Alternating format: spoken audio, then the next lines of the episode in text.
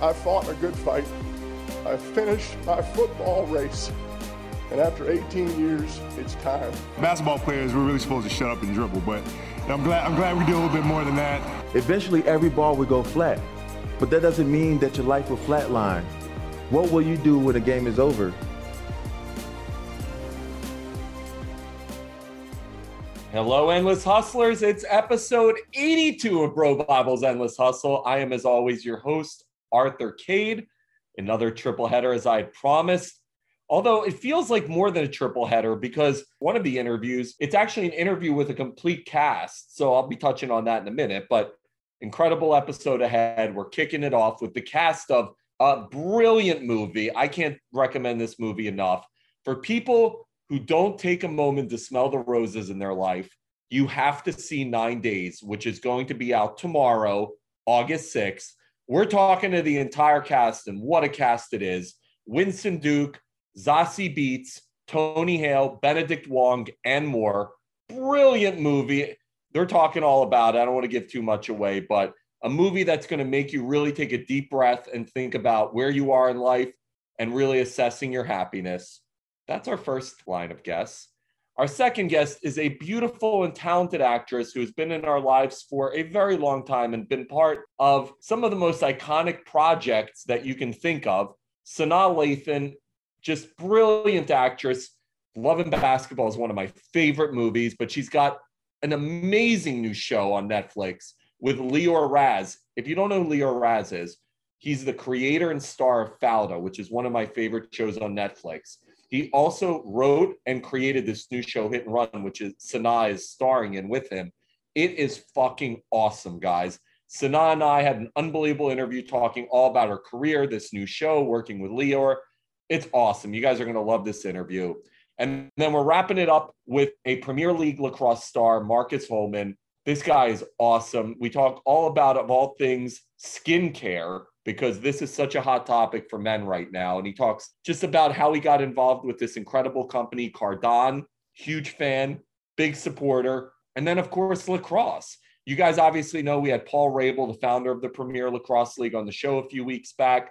But Marcus is one of the premier faces of that league. And we're just talking about just being part of the lacrosse explosion right now. He's an assistant coach at the University of Utah, working under his dad how he's turned that into a career, but fascinating interview.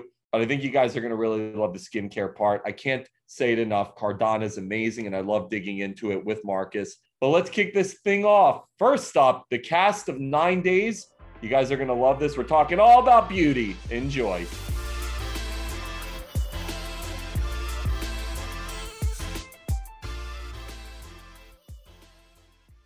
Hey guys, Arthur Kade, Bro Bible's Endless Hustle, Benedict Edson, congrats. Beautiful movie you guys made, all about valuing the small moments that make up life. So, congratulations. I want to start it off by asking both of you, and I'll start with you, Edson. Mm-hmm. If you were to define a moment in your life that really is the essence of beauty in your mind that you've experienced, what is that moment? Oh, man. yeah, I would say a, a, moment with my family, you know, with um, my my mom, my my brother, my dad. It's just like maybe at the swimming pool or maybe on vacation, and just when you're just we we when you knew we had each other, you know. And I think that I can't think of anything specific, but uh, yeah, it, it would be one moment with with them all. Yeah. Benedict, for you, besides working with Cumberbatch, what's your moment? Yeah, well, apart from that one, um, yeah, hey, the birth of uh, my son with my wife and and just you know, uh, just the, the union of our love, and that's our son arrived, and uh, it was a, a journey. It was amazing. It was amazing. It was kind of scary in all different ways, um, but uh, yeah, that was a wonderful moment. Benedict, for you, obviously, getting to make a movie like this, and it's Edson's first feature, it's getting rave reviews, beautiful, beautiful debut for him. But you've gotten to participate in the other side of the universe, that being the Marvel universe. How did being part of that change your life as an actor, both personally and professionally?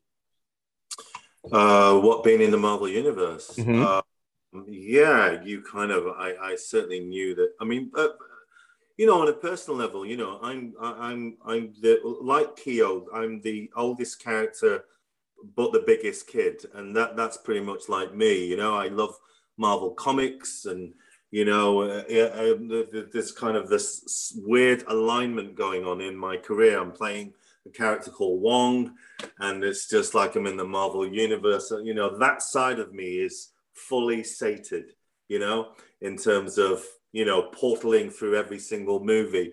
So, you know, I'm happy about that. And then, but to find the rare gem like this with nine days, it's like, for me, is like, you know, it's one of the infinity stones, do you know what I mean, uh, in, in itself. And, it, and, and to, to, for, for a first time feature director, you just think, who the hell has written this, you know?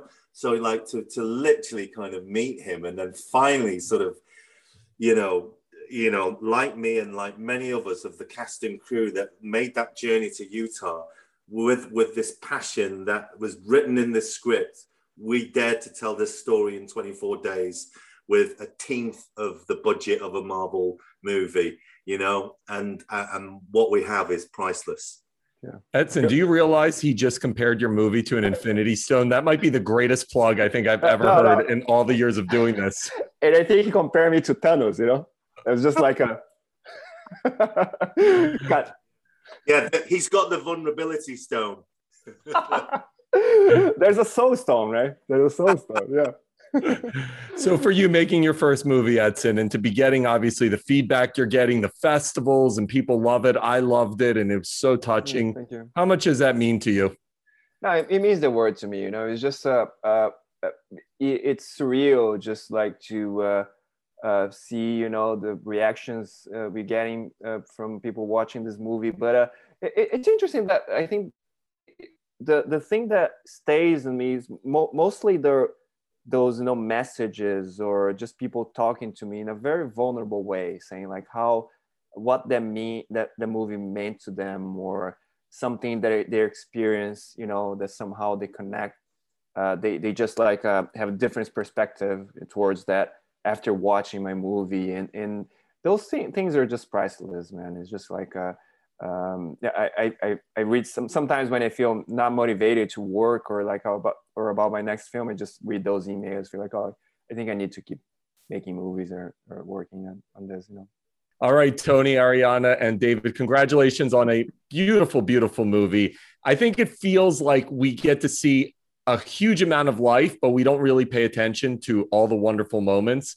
And this mm. movie is all about paying attention to those wonderful moments. So mm. I want to start with all three of you, and I'll kick it off with you, Tony. I know the easy answer is there's a ton of them, but if you are able to identify one beautiful moment in your life that really defines the essence of who you are, what is that moment? oh my God. Arthur, come on. Um, I would say getting a Snickers at 7-Eleven. No, um, I, I honestly, I'm I'm in Nashville with a buddy, and I last night we were having a glass of wine and just catching up, and I those are my favorite moments. Like I love to be with my family. I love to be with my friends. I just love very simple. If um, I'm not into big vacations, I just like connecting with people. So I think that's like definitely probably my. I remember we would we even shooting this movie, we would go out and those are the those are the times I I treasure. That's what I remember the most. David, how about you? Yeah, I'm very tied. Yeah, I, I'm. I love just sitting on a campfire and and I like being in nature and sit people with sitting around with people I love, laughing. And I think that's. Um, I feel like the moments in life that I I I often I'm like I get stressed about industry things or whatever it is. And I'm mm-hmm. like, and I'm like, let me just take a breath and go call my brother and go, you know, and, and, and th- those are the moments that, and this movie, this movie, I think does help remind us, you know, we're, we're in it. We still need to be reminded of it all the time that life is short and it's precious and let's give to the world and let give to each other. And I think, and so, I, and, I, and I think that is what I, I, I'm also the happiest when I'm, within nature and with people I love. Yeah. And then Arianna, we'll throw it to you. long walks. I was a latchkey kid. I walked myself to kindergarten. I think like it got me into a place of my life where I just love walking. So during COVID, um, you know, when we are all locked down, I would just, I would literally spend the day just walking. I would walk like seven. miles. I would walk from like middle of LA to Burbank. I love going on long walks. So there were so many great characters in this movie, and without giving too much away, obviously it's about who is going to win the chance to go on and live. What I would love to have seen, and this would be, I feel like a comedic spinoff, and this is for you, Tony. Gary from Veep is one of my all-time favorite characters.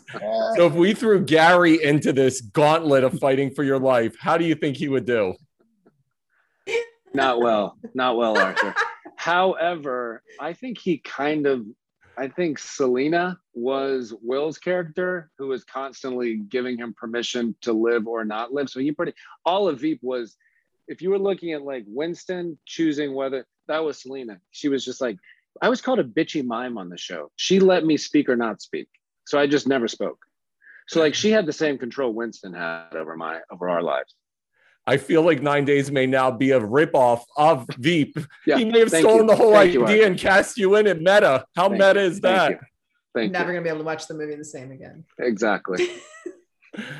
So, for each one of you, what is a takeaway that you hope everyone gets from this movie? Obviously, the beautiful moment part, but outside of that, what is the one takeaway that when people see Nine Days, you hope they experience? Mm, Just I think a, a reconnection with our humanity, which I think we all kind of need right now, and um, and ch- and cherishing, cherishing, excuse me, um, small moments and just being alive. Yeah. I think thinking about the baggage that we bring to our interactions, like Will brings a lot of his baggage from life into the, his choosing which souls can live. And that has, it also affects how he's living his life in the afterlife and, and is limiting his joy and his connection. And I think we all have that baggage, that armor we put on every day. And I think this movie is about sensitivity and about how much we show the world and how much we risk uh, to to um, to be seen and to see others. I think that's an important message to talk about. I would piggy. I like you said risk, David, because I would piggyback off of that. And all of these characters, they didn't they didn't change themselves to play um, Will's game. Like I think they were fully themselves and they took risks. And those risks in the end, for many of us, ended up uh, that not happening. But they took the risk, and I I think that's a great walk away takeaway. Winston and Zazie, first of all, congratulations. Beautiful, beautiful movie you guys made here, all about the moments in life, breathing them in and enjoying them. I loved it. I'm the worst victim of not doing that stuff. So I love movies like this. That being said, I'm going to start with you, Winston, but this is a question for both of you. If you were to really define a moment in your own life where you experienced true beauty, something that really defines the essence of what beauty is for you, for each one of you, what is that moment? Oh man, there's so many. It's really hard to choose, but I would say there was a moment in college that I was going through where I was just questioning everything. I was questioning if the way I see the world is the way other people see it. Like, for example, when I see the color green, how can I be sure that the green that I'm seeing is the green that everyone else is seeing? Like, how can we be sure that the things that we think that we're in agreement on is really that? Like, is there any real definite truth? And then I went to the the Natural History Museum, right? And I wa- I went to this thing. It was like the stars um, uh, above us or something like that. It was An a Planetarium.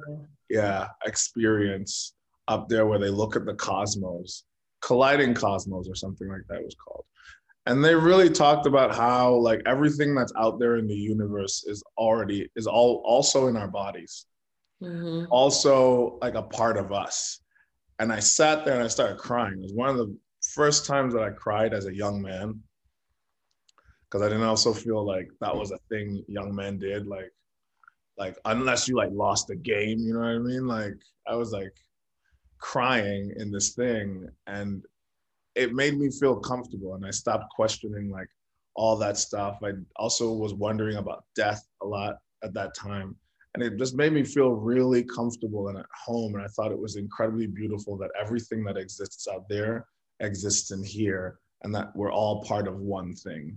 And to a large degree, this movie is about that. This movie is about how much oneness there is, you know, that, you know, everything that's out there is also in us. How the heck do you follow that? um, I, I think that um, it's interesting. I, I, I like that answer. I'd also expand. I think a lot of um, I, I, find also great comfort in acknowledging my smallness. And when I look up at the stars and seeing how big and expansive, when I think about the inf- infiniteness of the universe, I feel very comfortable then in realizing how comparatively small my own problems, worries, or thoughts are, and that my existence truly is the one of the great sleep of before birth and after death. And we're kind of doing this thing right now that's like, random and weird and chaos and then we go back into the state that all things are and i find that very comforting. But I, in answer to your question um, i suppose it's a bit less existential but i think to me this moment was kind of this like uh, in some ways like the life the, the amalgamation of of two things um, and that is so my my partner he is also in the movie coincidentally he plays michael in the film. And i remember the moment that i um, fell in love with him. Like you know we had already been i love you i love you but it was like when the shift sort of happened. And i remember sort of sobbing hysterically because i felt really angry about it. And i was like yelling at him. Um, but i also was like I'm falling in love. And there's something very wonderful about that. And then also, I was so scared and I was sort of surprised at that feeling um, of feeling so intensely vulnerable that it made me uh, like upset. And I was really, I was like angry. And he kept laughing at me. And I was like, this is not funny. And it was, I think, kind of this, I don't know, to me, this reflection of like the greatest and most wonderful joys are also coupled with um, with fear and uh, with great risk comes great reward and um, that we should be okay to be in both places. So i'll say that. I love both those answers. That's so because like like peopling I, I said this recently is like peopling with people is really really hard. Yeah it's really scary like it's dangerous you know what i mean mm-hmm. like like that the name of Michaela Coel's last thing like i may destroy you is like yeah. that's what you that's what you risk you risk like someone actually destroying you if you fall yes you may yeah they may destroy you yeah it's very true for both of you, obviously, it's got to be such a joy making an indie like this. And obviously, Edson knocked it out of the park. First feature, crushed it.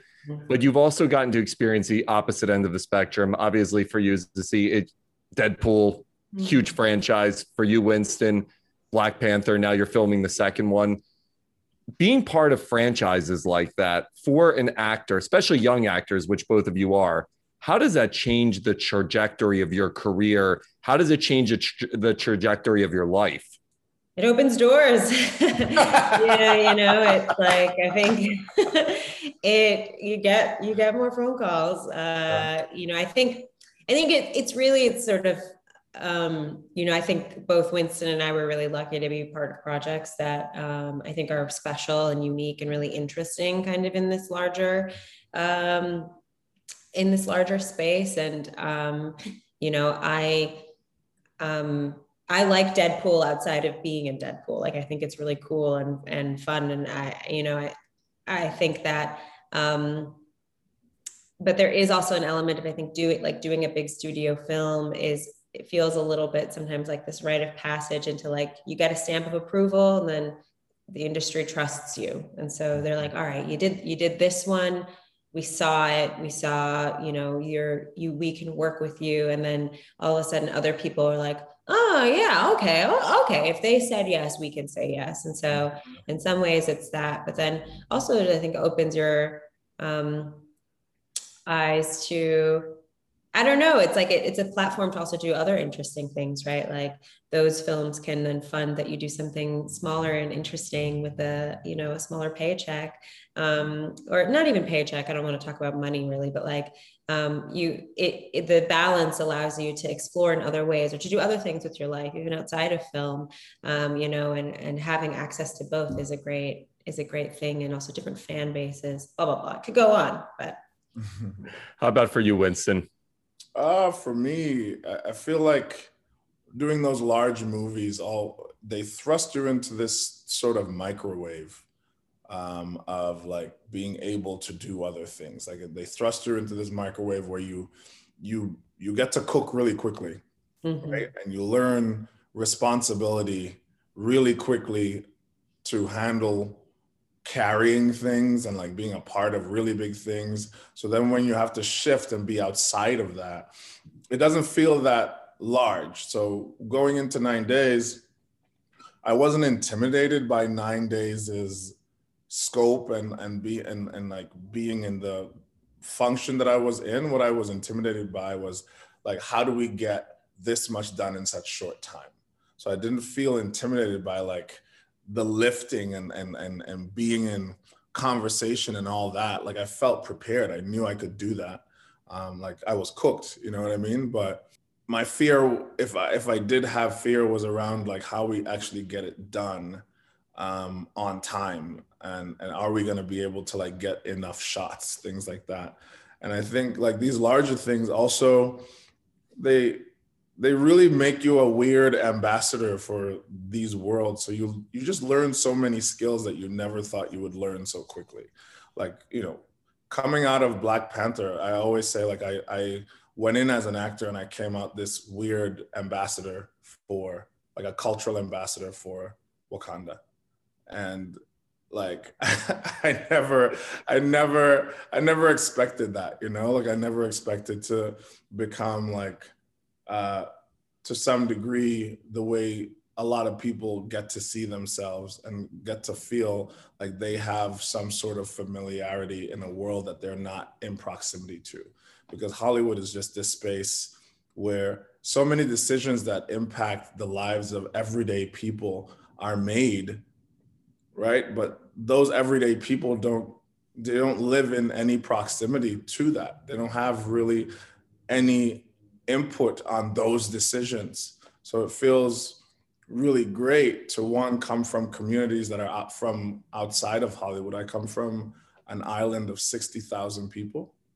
And now I get to be in positions where I can help put projects together. I get to be in conversations with like really great artists that I probably would never meet outside of this circumstance. Like I'd only meet Zazie if she came to Tobago on vacation and I was probably working at like a what is it like working at a resort you know i mean like serving her drinks under other circumstances in this way but now like a person like me and people who look like me sound like me come from my familiar roots get to be in boardrooms and like say like make sure these people are represented make sure this kind of conversation is being had i'm not going to do this if this is not being said so you know those big movies like just put you in this microwave where you emerge something so much bigger than you even anticipated.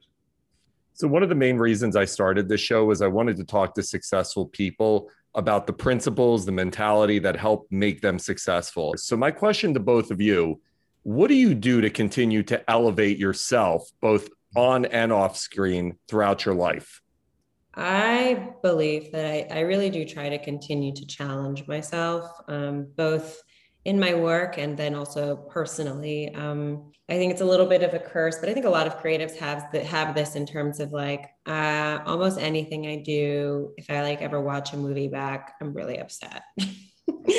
at like my performance. There's a whole thing. I spend the day crying and then I'm like, okay. But then I take, you know, I've gotten better at being able to take a step back and be like, okay, that's where I was at at that moment.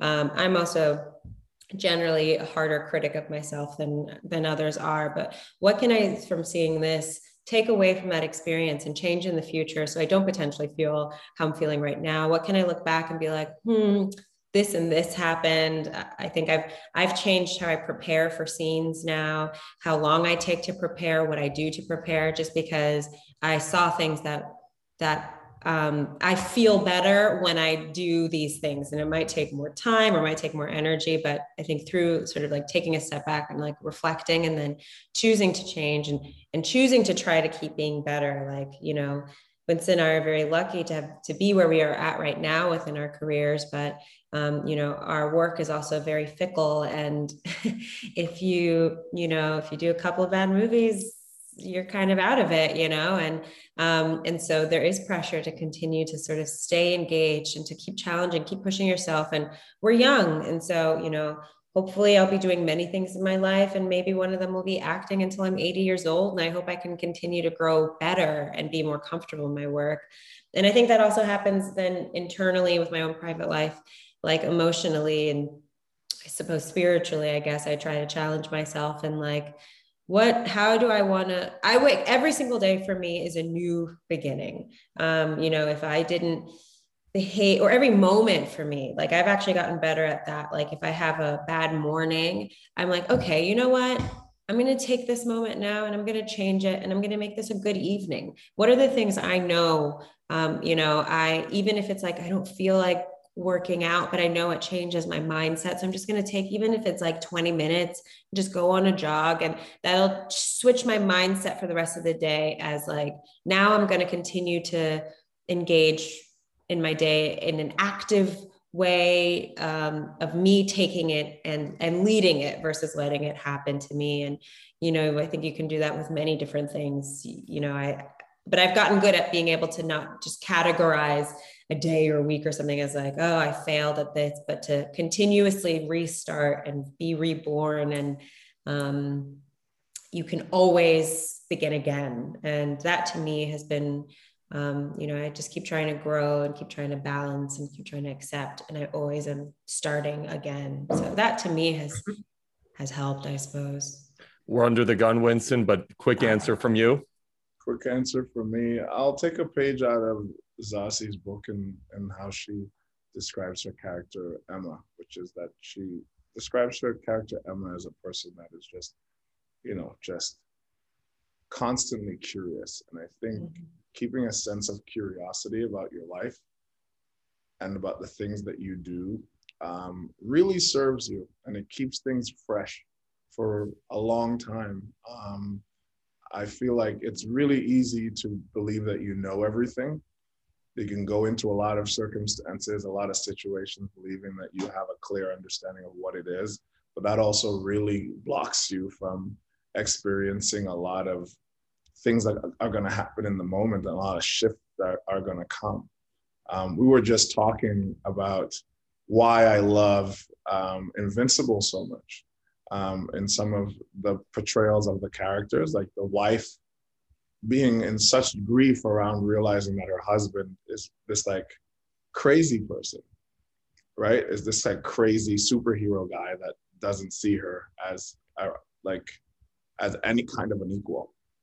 And it's those kind of turns in life where you believe you knew something and you lost your curiosity about it because it became such a concretized idea that you lose the curiosity around it. And I, I feel like in my acting, being curious about my characters until we're done shooting is so important. Being curious about the process and what I can change really changes my work. Uh, in my relationship, being curious about my friends to always just be like, who are you today? Because I know you have to be different than who you were last week. In my like romantic relationships, like keeping that sense of curiosity, no matter how long the relationship has been going, like you know, we tend to believe we know people if we've been around them for a long time, but you can, we never really even know ourselves. So, how is it possible to know another human being who's also changing and evolving that much? So, that sense of curiosity has been like articulating a sense of curiosity and putting that in my wheelhouse and my like toolkit as a thing that I always have to get back to. Like, be curious about that. Don't just think you understand. Guys, this was awesome. Congratulations. Nine days. Beautiful movie. Great job from all of you and Edson. Thanks for a fabulous interview, guys. Thanks. Sure. Take care, guys. Bye.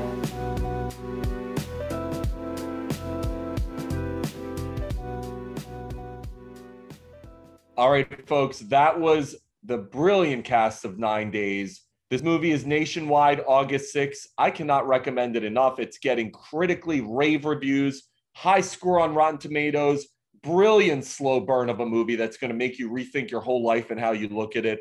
High, high, high recommend on Nine Days. Our next guest gets another high recommend on her new project.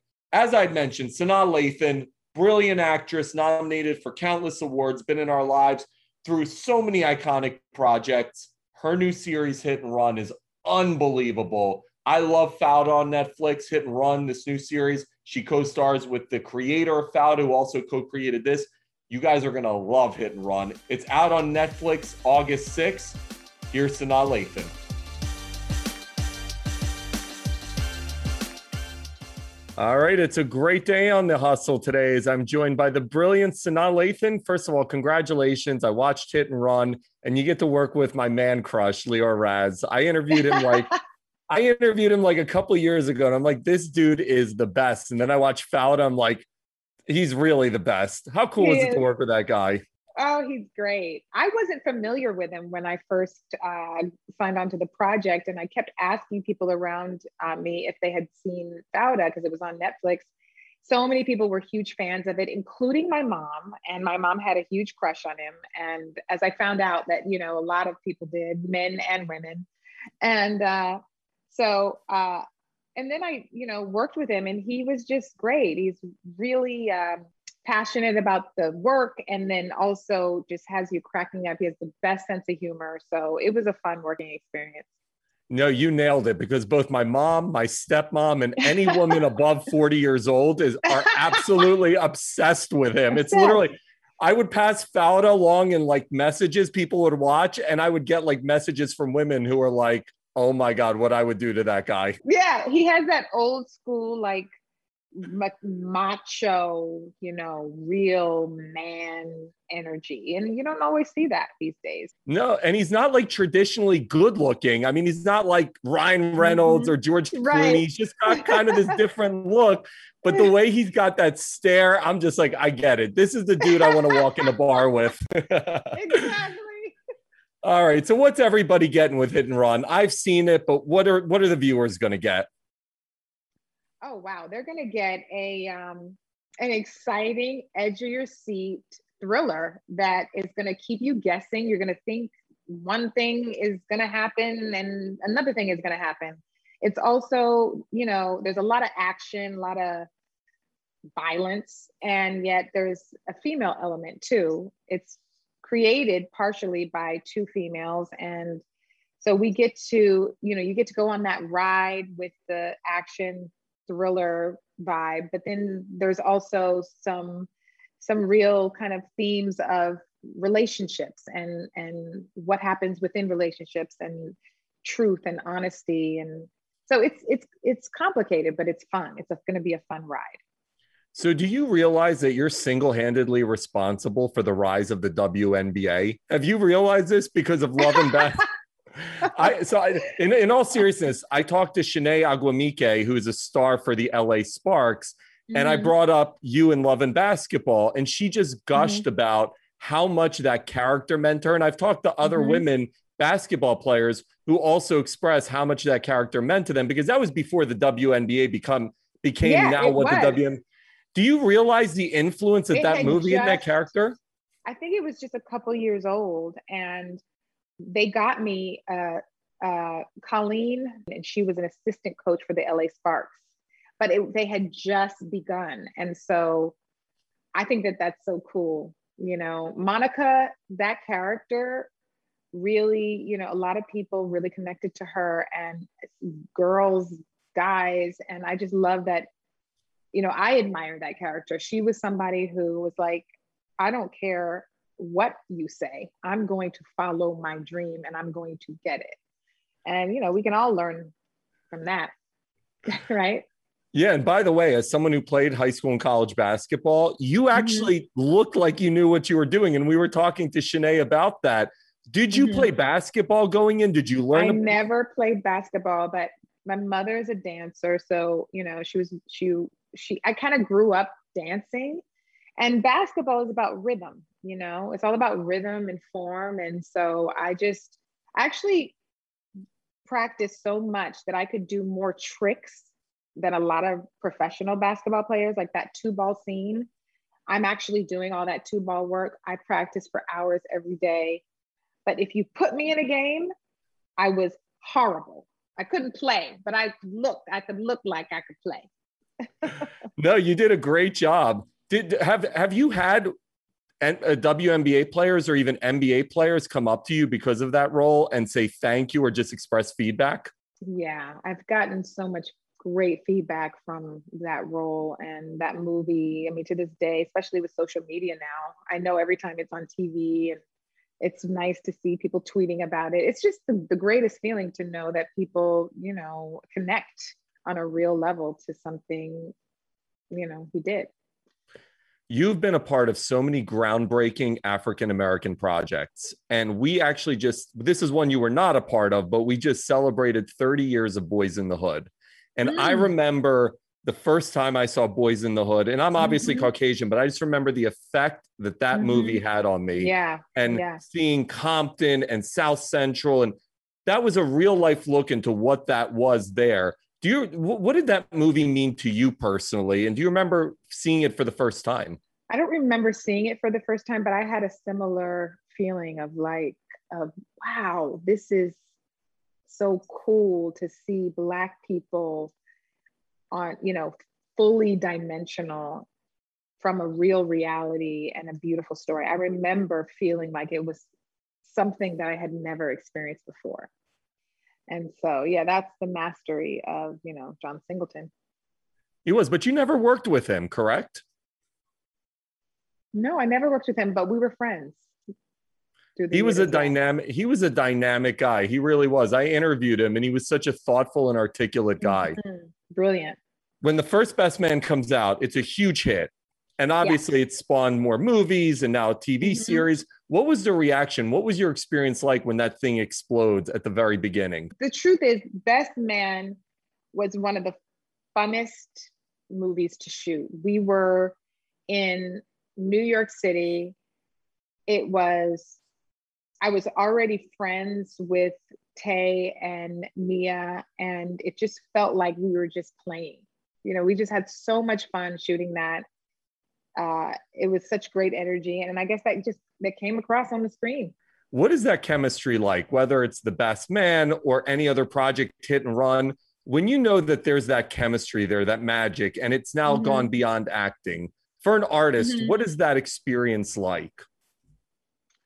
It just feels easy when you have chemistry. It's like you don't have to work so hard. It just feels like you're playing and I feel like when you're really having fun, even if it's a sad scene, but you're there's like a spirit of, you know, let's play, because that's really what it the, the the crux of what acting is. You're playing, right? You're playing like little kids who just make believe. And when you have that spirit, that definitely comes across when you look at projects like The Best Man or Boyz n the Hood and the way they ended mm-hmm. up being a launching ground for so many actors and actresses, I mean, the 30 years was uh, with Boyz n the Hood was Ice Cube's first acting role, and now he's a mogul in Hollywood. But looking back at yourself, you're just starting out in the business. What is it like when you're looking forward to what your career is going to be? Is there a hope? Is there nerves? Obviously, now you've had tremendous success, but when you look back to, hey, I'm just a young actress breaking in, what is that mindset that you can remember? Well, you don't know that they're gonna, when you're going to work, you're just happy to get a job.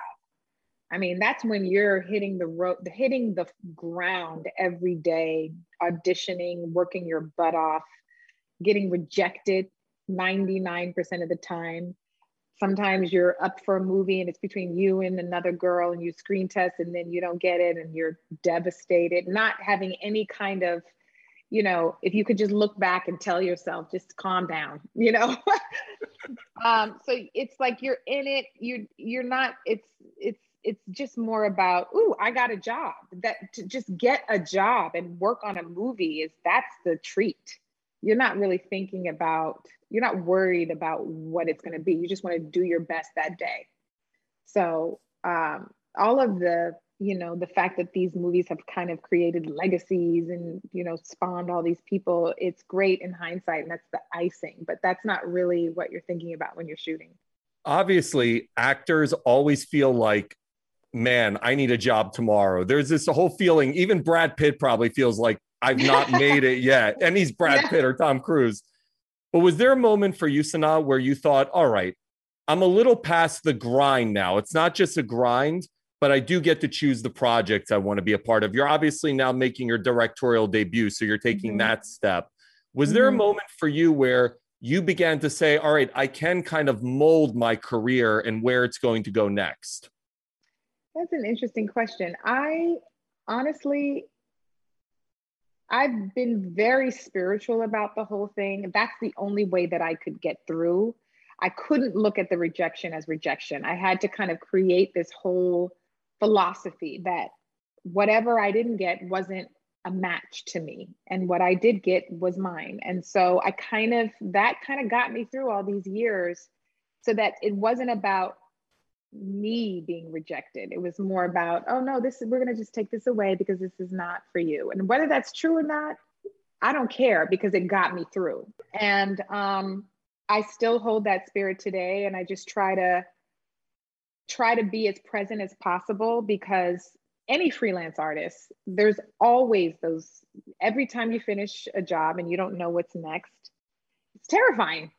You just get better at trusting that something will eventually come. And so that's where i am now. I when i'm in between jobs and i don't know what's coming next i've been there enough times to trust. My trust level is higher What you'd mentioned, obviously, certain roles you may have been up for, not gotten, screen tested. Is there one that you were this close for, and you're like, I'm getting this role? You didn't end up getting it, but then it ended up being this enormous role that you're like, man, I wish I got that role. i wish i got it oh god i don't want to talk about that no yeah there's so many by the way so many it goes you know acting go you it goes hand in hand with rejection When did you learn to love no? That's the thing about rejection. Whether you're an actor, a host, whatever it is, you have to learn to love the word no. I love the way you said that. Love no. It's so funny because now as a director, I'm I'm in pre pre production and um, just trying to get the crew and the cast together. It's a different kind of no because it's you know you're not auditioning. You're trying to recruit people, and people are busier than ever with streaming because there's so much content, and so you i'm it's so funny because even i've just been working on this for a couple months now and now seeing in the beginning it really hurt. Like when people were like no i can't do it. I'm busy whatever. And then now i'm like oh, okay on to the next. It's it's really like the more knows you get the more you realize it's it's kind of it's directional. It's it's it's guiding you towards the yes Now that you're behind the camera, does it make you rethink or re reflect on what it's like in front of the camera or decisions you may have made as an actor? You know, I definitely, because I've been watching a lot of auditions and it's definitely made me rethink auditions in the past and how, you know, what all of the changes, emotional changes you have to go through before, during, and after. It's definitely made me reflect on those in a different way. What was your audition process like? I know that I tried acting for a minute and I'm like, shit, I'm the worst auditioner on the face of the planet. You Some know, people are just very interesting because there's some people who are great auditioners but not great actors, and there's some great actors who are horrible auditioners. And I am of the belief that auditioning is a skill within itself, and sometimes it has nothing to do with whether you're a good actor. Were you a good auditioner? Um, I was a good auditioner when I was a good auditioner. you know, I wasn't one of those people who was a good auditioner if it wasn't if it wasn't right. Like there's there were people who were just great auditioners. I definitely was a better auditioner when I was connected to the role in a real in a real way. I couldn't do I couldn't just turn it on. It's funny you mentioned the connection to the role because and and, and I thought the movie, the hit and run, the writing's excellent. I love the the Mhm. tension I'm, I'm, I'm all about plugging this thing. I thought it was fantastic. Oh, it, it, it had a Fauda feel to it. But Mhm. do you know when you read the writing? I know every actor always says the writing, the writing, the script. But do you Mm-hmm. know instantaneously when you read Mhm. it, you're like, this thing is going to be good? I know because if I'm engaged and I don't want to go and look at my phone and look at Instagram and I don't want to get on the phone with my girlfriend, and, you know, I know if it keeps my attention and it's a page turner and it gives it, and I can get to beginning to end without getting up and meandering off to something else, I know it's going to be good.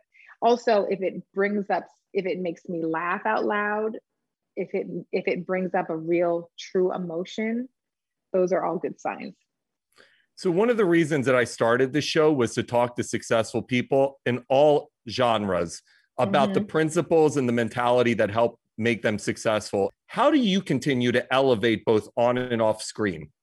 i'm what i call a, a light chaser i just i just am so interested in um, what makes us work as as human beings i am constantly working on myself. I always even since i was in my 20s um, had help in the form of whether it was like a spiritual mentor or a life coach. I've had a great therapist for the last three years. I truly am a huge advocate advocate of um, therapy that you know it doesn't it's not a it doesn't mean anything is wrong with you. It's um, it's like going to the gym but for your mind and in this day and age you need to work on your mental state. If you want true peace and happiness um, i am a huge meditator. Uh, i don't always do it but i know that when i am doing it consistently i'm overall happier. And I try to take the business with a grain of salt and it's it's what I do it's my passion I'm so grateful and yet I don't put it I don't it's not more important than relationships and family and your life now so it's for me it's all about the balance that's what I'm working on now is the balance I want to talk to you about your social media before I let you go because it Okay. blew my mind. You have so many millions of followers, and it's one thing when you're like a TikTok star, like one of these D'Amelio twins, but as an actress and the era that we were raised in, it's so Mhm. hard to gain that type of social media following. How did you get all these millions, and how do you manage this thing? It's got to be crazy. You know, it's so funny because I really am not, I have never gotten comfortable with posting on social media. I, they say you should post every day. Sometimes a month will go by. I have to make myself post because I am truly a person who got into this business because I really, truly love acting and I love telling stories. I grew up in the business. I grew up around famous people. I don't put any value in that. And so for me to be like, look at me, look at me. So I do it because I make myself do it and I know that this is the world that we live in, but I have to constantly convince myself. I just think, you know, the the there was kind of like a built-in audience for me just from coming up in the business and and people who have loved, you know, the the, the early movies. Yeah, you've been a part of so many iconic projects, and I think you've touched now multiple generations. Which, when you're at that point in your career, and they just love you. I was, as I was prepping, I'm looking, I'm like, 2.7. I'm like, what is going on? That's awesome. So you're not pretty much in the mirror taking selfies of yourself every day, is what you're saying I mean, I do. Like, you know, I got my hair and makeup done for this press day. So I'm going to take advantage of it and log, take a bunch of pictures, and then I can post them, you know, whenever. So now this has been a pleasure. Hit and Run. It's on Netflix. Fantastic movie. And Lior is my man. Yes. Congratulate, congratulations. you. Fantastic movie. Thanks so, uh, Thanks fan- so much. not movie, fantastic TV show. I'm an idiot. Show. Yes. Fantastic TV show, but it was great. Thank you so much. Thank you, Arthur. Thank you. Take care.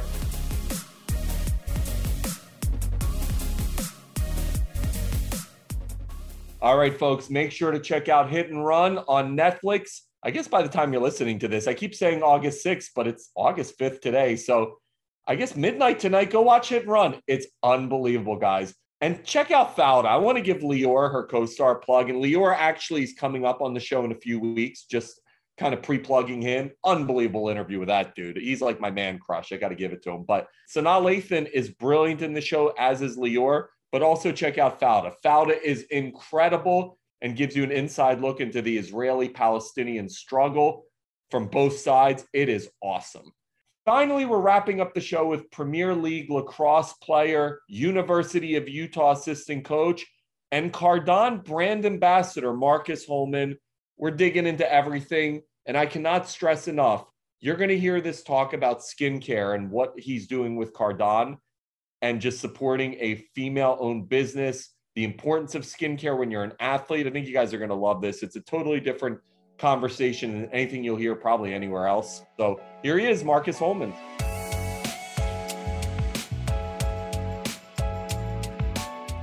All right, we're talking some lacrosse and skincare with PLL star and assistant coach at the University of Utah, Marcus Holman.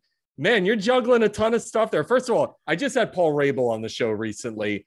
I'm honestly in awe of what him and you have all built with PLL. That's not an easy league to get off the ground. And the fact that you guys have essentially created a league that's working is pretty awesome. How cool is it to be part of it to see lacrosse being brought more into the mainstream? Yeah, it's it's been incredible. Um, you know, joining the, the PLL in the second half of my professional career, um, you know, it's it's it's just taking off. Um, and we've seen the success that the league has had within the first three years. You know, for them to to pull off a bubble during COVID um, and continue to have TV ratings go up, um, you know, social engagements go up, um, and now having fans back in the stands for our third season has just been incredible. Um, again, and it's it's a testament to Paul and Mike Rabil and, and the front office and you know the media team at the PLL. You know, I'm just I'm a small cog in the wheel. All I have to do is just you know put the ball in the goal as much as I can and, and help the Archers win. But um, yeah, definitely grateful to to be a part of it. So let's talk all about lacrosse because when you're growing up, I played high school and college basketball. So as a kid, you're like, I'm either going to play football, baseball, basketball, then you have the hockey people. Yep. Lacrosse isn't usually high on that list. What makes you get into lacrosse? And then once you do, it's again outside of the PLL and uh, and other leagues. There wasn't really an avenue to pursue it after college. So how did that kind of become your dream? Yeah, well, you know, I like to tell people I was I was born with a stick in my hand. Um, my dad Brian and my mom Lori both played Division One lacrosse in the early '80s. Um, my mom went to Towson, and my dad went to Johns Hopkins. Right, so um, I'm a Baltimore guy at heart. I was born and raised there. You know, and Baltimore, you know, alongside Philadelphia and Long Island, and you know maybe up towards Connecticut and the New England area, like lacrosse is huge. Um, you know, and I was just around the game a lot. My dad was coaching at, Johns Hopkins. I was on the sidelines of, of games. I was really just around the sport a lot. Um, but like you mentioned, you know, I was my first dream was to be an NFL player. Um, I loved football. Uh, I played basketball in high school as well. And, um, you know, once I kind of realized, okay, I'm, I don't think I'm like fast enough or big enough to make the NFL. Like, I think I can find a, a home at the collegiate level with lacrosse. And I got a scholarship to UNC just continued to work at it and fell in love with the sport. And, um, you know, I think, you know, like any other career, like you have to kind of fall in love with what you're doing to be really good at it. You know, if you ask anyone, any who's great in any field, you know, science, math, um, you know, an entrepreneur, a CEO, like they all love what they do. And I just felt really fortunate to just find that love uh, of the sport of lacrosse. And then definitely had a decision to make after I graduated. Like, holy shit, like I don't know what to do. um, you know, lacrosse has been my life. Like, I can't just play pro because the, the wages don't support a full time living. Um, but I was able to to work, you know, in the private sector with with lessons and then group clinics and travel, and I was able to make a make a living out of the sport. And now, um, you know, I'm, I'm 30 years old. This is my ninth professional season, uh, and I'm an assistant coach at the University of Utah during the academic calendar. And then when that ends, I'm a, I'm a pro lacrosse player. So, yeah, it's it's a life full of lacrosse, but it's it's what I love to do. How much, obviously, and I want to talk about exposure because everything that Paul's done. Then you have Chris Hogan then coming to the league, who's obviously beloved from the Pats. when you have moments like that, how much does it elevate the sport? A ton. And I think the the key factor with Chris um, and how he approached, you know, training camp and, and the tryouts was, you know, was awesome. His mindset was really humble, you know, and and when you hear him being interviewed, just being like, damn, I'm out of breath. Like, how do these guys do this? Or I can't believe these guys shoot the ball this hard. And then, you know, him just talking with Paul in the parking lot, just being like, you know, these guys are, are freaks, like what they can do, you know, not only athletically, but with the sport of lacrosse, you have this foreign object that guys can be creative with, and everybody has kind of a different style of play, which I think makes lacrosse unique. Um, so it was it was cool to see him, you know, kind of battle through that and to give him an opportunity to play. And I think he's, you know, on the Whipsnakes now after er, being traded. But yeah, it was it was cool to kind of hear another prof- professional athlete like in the trenches with us and having that perspective instead of just like an outsider looking in. You know, it was it was pretty cool to have that firsthand account from Chris. Let's talk skincare because I'm looking through and you have perfect skin. This is not a conversation that men often have, but I'm a skincare fanatic and it's such an important conversation that we should be having. So yeah. tell me about what you're doing in order to really create top-notch skincare for yourself. Yeah, well, I think like most men, it's it's a foreign topic. Um, you know, I think when you think of skincare, you think it's a feminine thing and only women should do it, and so on and so forth. But you know, I've had you know secondhand, um, you know, accounts of people getting skin cancer. You know, one of my friends' dads had you know a, a graft on his face that he needed to be removed. He's a guy who plays golf a lot. You know, he's out in the sun, and it kind of hit me like okay, I'm I'm a coach year round. I'm also a player year round. I'm outside for two hours almost every single day, you know, um, and I'm exposed to the sun. And like, I was a, a guy who had like didn't really wear, um, you know, um, what's it called, sun suntan lotion. Like, I just was like, whatever.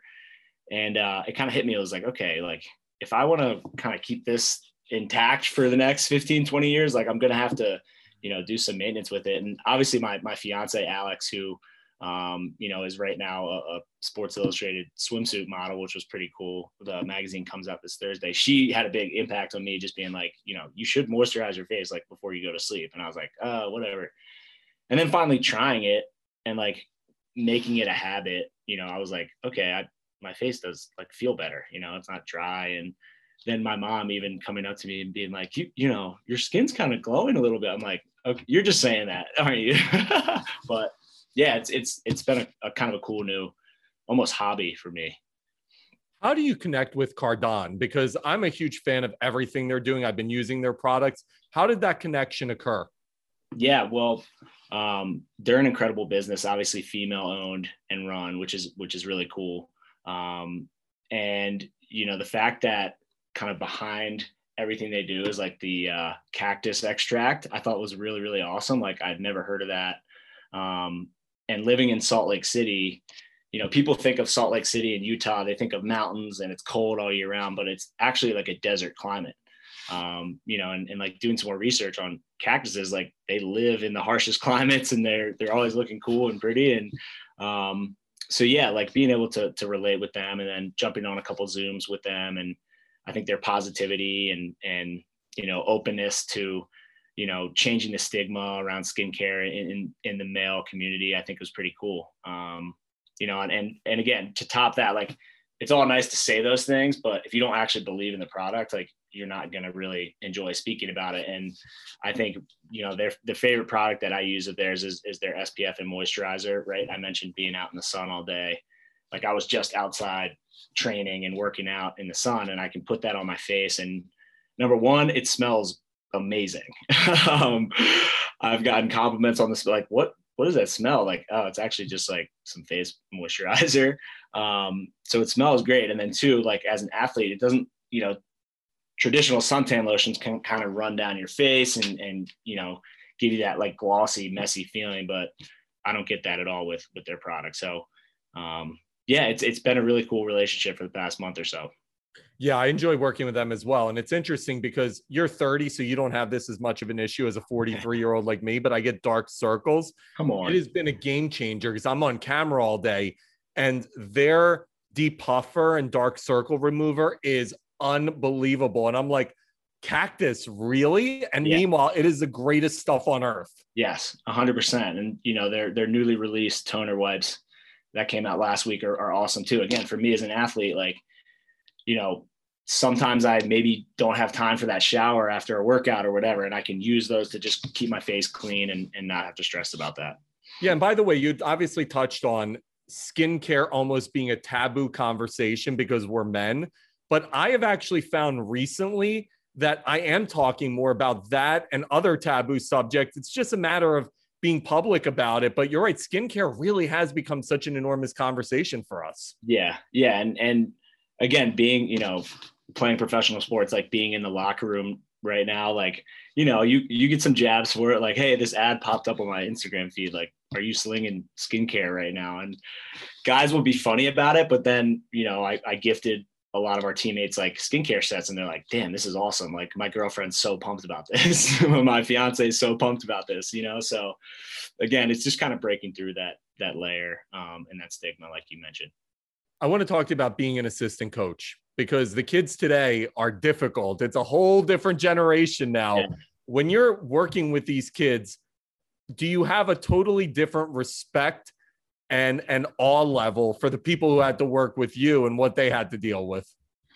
yeah you know it's uh it's it's a cool relationship that i have in my life to be able to be a player and a coach at the same time. Um you know and i'll say just in terms of, of my coaching journey like i'm so fortunate to be able to to be on an amazing staff here at the university of utah. I've got to give a shout out to my assistant coaches will manny and, and adam Ghitelman who are also professional players and teammates of mine and then uh, I, you know, working with my dad, who, who is my boss, the head coach, Brian Holman, uh, is pretty incredible. You know, a lot of teams talk about family, but we actually like have it here on our staff, you know, and I've learned, I've learned a, a million things from my dad. He's not only a great coach, he's a, he's a great mentor uh, and a friend. And, um, you know, it's, it's, it's, it is different. You know, he's comes from the more old school era. He's, he's 60 and, um, you know, he's what I appreciate about him is that, you know, the like kind of old school ways of like not making excuses for yourself and, you know, not complaining and not whining. Like, I think kids need to be pushed that way. You know, I, I think um, just giving into some of the, the societal creations that we've made, like, of anxiety and depression. And I know those things are real things. I'm not discounting those, but I think you know, pushing kids and, breaking through with them and like having those deep conversations and, and challenging them to, to see themselves as, as more than they are right now is a really, a really cool thing about being a coach and, and being a leader. So, um, yeah, I'm, I'm really lucky and we have, we have great players as well. So just fortunate to work with them. By the way, the humble brag of having a girlfriend in the Sports Illustrated swimsuit edition might be my favorite moment of all time.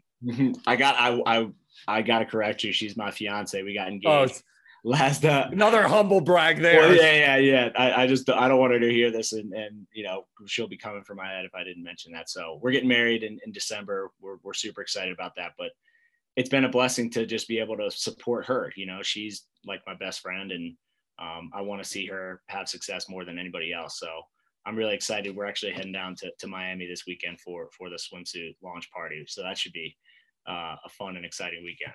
How much do all the other PLL guys and even the guys you're coaching hate you? Well, I think they will maybe once once I share some stories from this weekend because I think Meg the Stallion is is on the cover of one of the the magazines. So I, I think it'd be cool to meet her and um, you know dance with her and, and listen to some rap in, in the club with Meg Stallion. That'll be fun. Not bad for an assistant coach at the University of Utah. All right. By the way, with your dad being the coach, do you get to call him dad? Do you refer to him as your his first name? Do you have to call him coach? What's the dynamic like there? Um, I, I don't know when this was, but I just started calling him pops. Maybe like when I was in high school or, or college. I just I didn't like dad. You know, it just sounded like too boyish almost. So I just started calling him pops, and um, that's that's kind of what he goes by. And and some of our players will call me like Coach Holman, but in my eyes, like he's Coach Holman. Like I'm just Coach Marcus or Marcus if if you want to call me that. Dude, this has been awesome. Congrats on everything. Have a great time in Miami. I love that we can bond over the Cardon partnership because, again, I can't stress it enough, man. Skincare is so important, whether it's protection, whether it's looking good or just yep. feeling good. It really is an important part of your life. And men don't talk enough about it. Agreed. You just make it a habit. You know, it's like brushing your teeth at night. You know, put on some some moisturizer before you go to bed. I promise you'll you'll wake up feeling better. And by the way, how cool is it? You had mentioned obviously the female owned aspect of it to see women who have started this business for us. How cool, how cool a dynamic is that?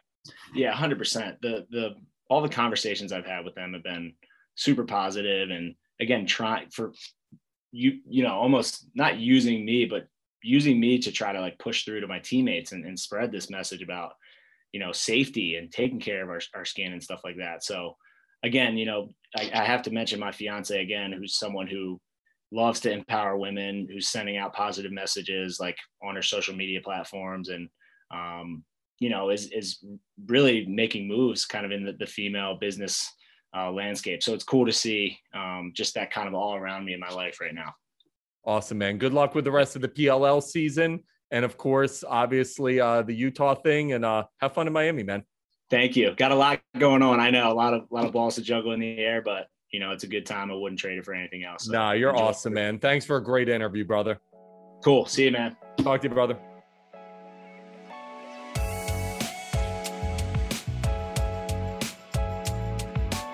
All right, folks, that was Marcus Holman. Make sure to catch him in the Premier Lacrosse League, assistant coaching for his dad at the University of Utah.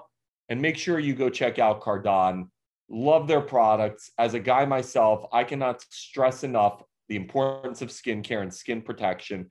And they are like the best in the business. You guys are going to love their products. All right, that's it. Another incredible episode in the books, episode 82. We're 82 years old. We're 82. We just turned 82. How cool is that? But uh, that's it for Endless Hustle. Make sure to subscribe, rate, support us on social media for Endless Hustle. We are on Twitter at endless double underscore hustle, on Instagram at endless hustle pod. Me personally, I am at it's me Arthur Kade on Instagram, at Arthur Kade on Twitter. We are back on Tuesday with another incredible episode. Make sure to check out our social media so you can see all of our upcoming guests. We have some banger names coming up A-lister after A-lister, influencer after influencer, billionaire after billionaire. We got them all. We'll see you back on Tuesday, Endless Hustlers. Have a great weekend. See you then.